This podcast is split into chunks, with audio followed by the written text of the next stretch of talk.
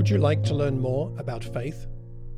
You've come to the right person. No, not me, Abraham.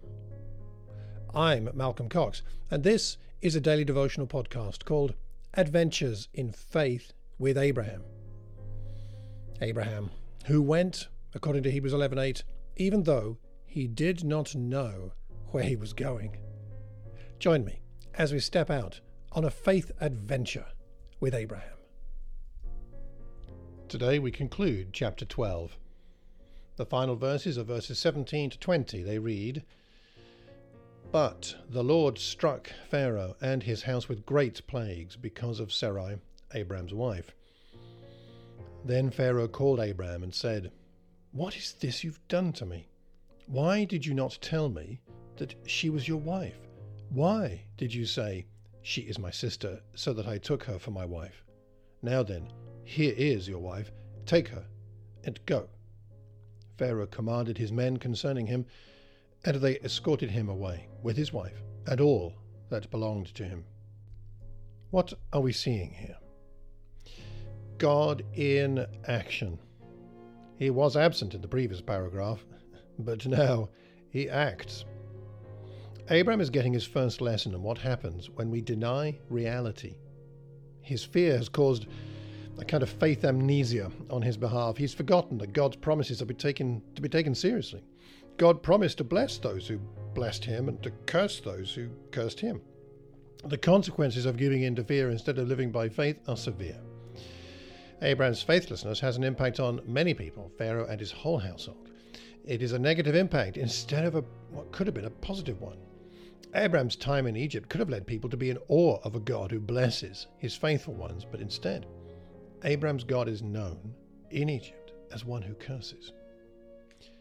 However, we do see grace at work. God does not abandon Abraham. God does not kill Pharaoh or any of his people. Somehow, Abraham and Sarai's marriage survives. And perhaps most strange of all, Abraham comes out of the situation with blessings. He leaves with more possessions than he arrived with. Conflict is inevitable in life. Is there a necessary conflict that you are avoiding? Abraham attempted to avoid conflict with Pharaoh, but made the situation much worse. He forgot, essentially, that, well, God had everything in hand. I'm reminded of Paul when God spoke to him in Acts 23, verse 11. It says, The Lord stood near to Paul and said, Take courage. As you have testified about me in Jerusalem, so you must also testify in Rome.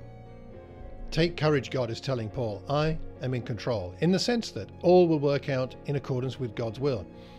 Maybe not convenient, maybe not comfortable, maybe there would be some conflict, and maybe it would be beyond what someone like Paul could even think he could bear with, but the Lord says, I'm with you. Take courage. Why? Because God has all things in hand. Perhaps our prayer point today is to ask God for the courage to do what is right in a current conflict situation. Let's pray for that. If you have any questions or feedback, please drop me a line malcolm at malcolmcox.org. Romans 4, verse 16. He is the Father of us all. Let's allow Abraham to be the father of faith to you and me. Many thanks for listening today. See you tomorrow as we continue our adventure of faith with Abraham. Take care and God bless.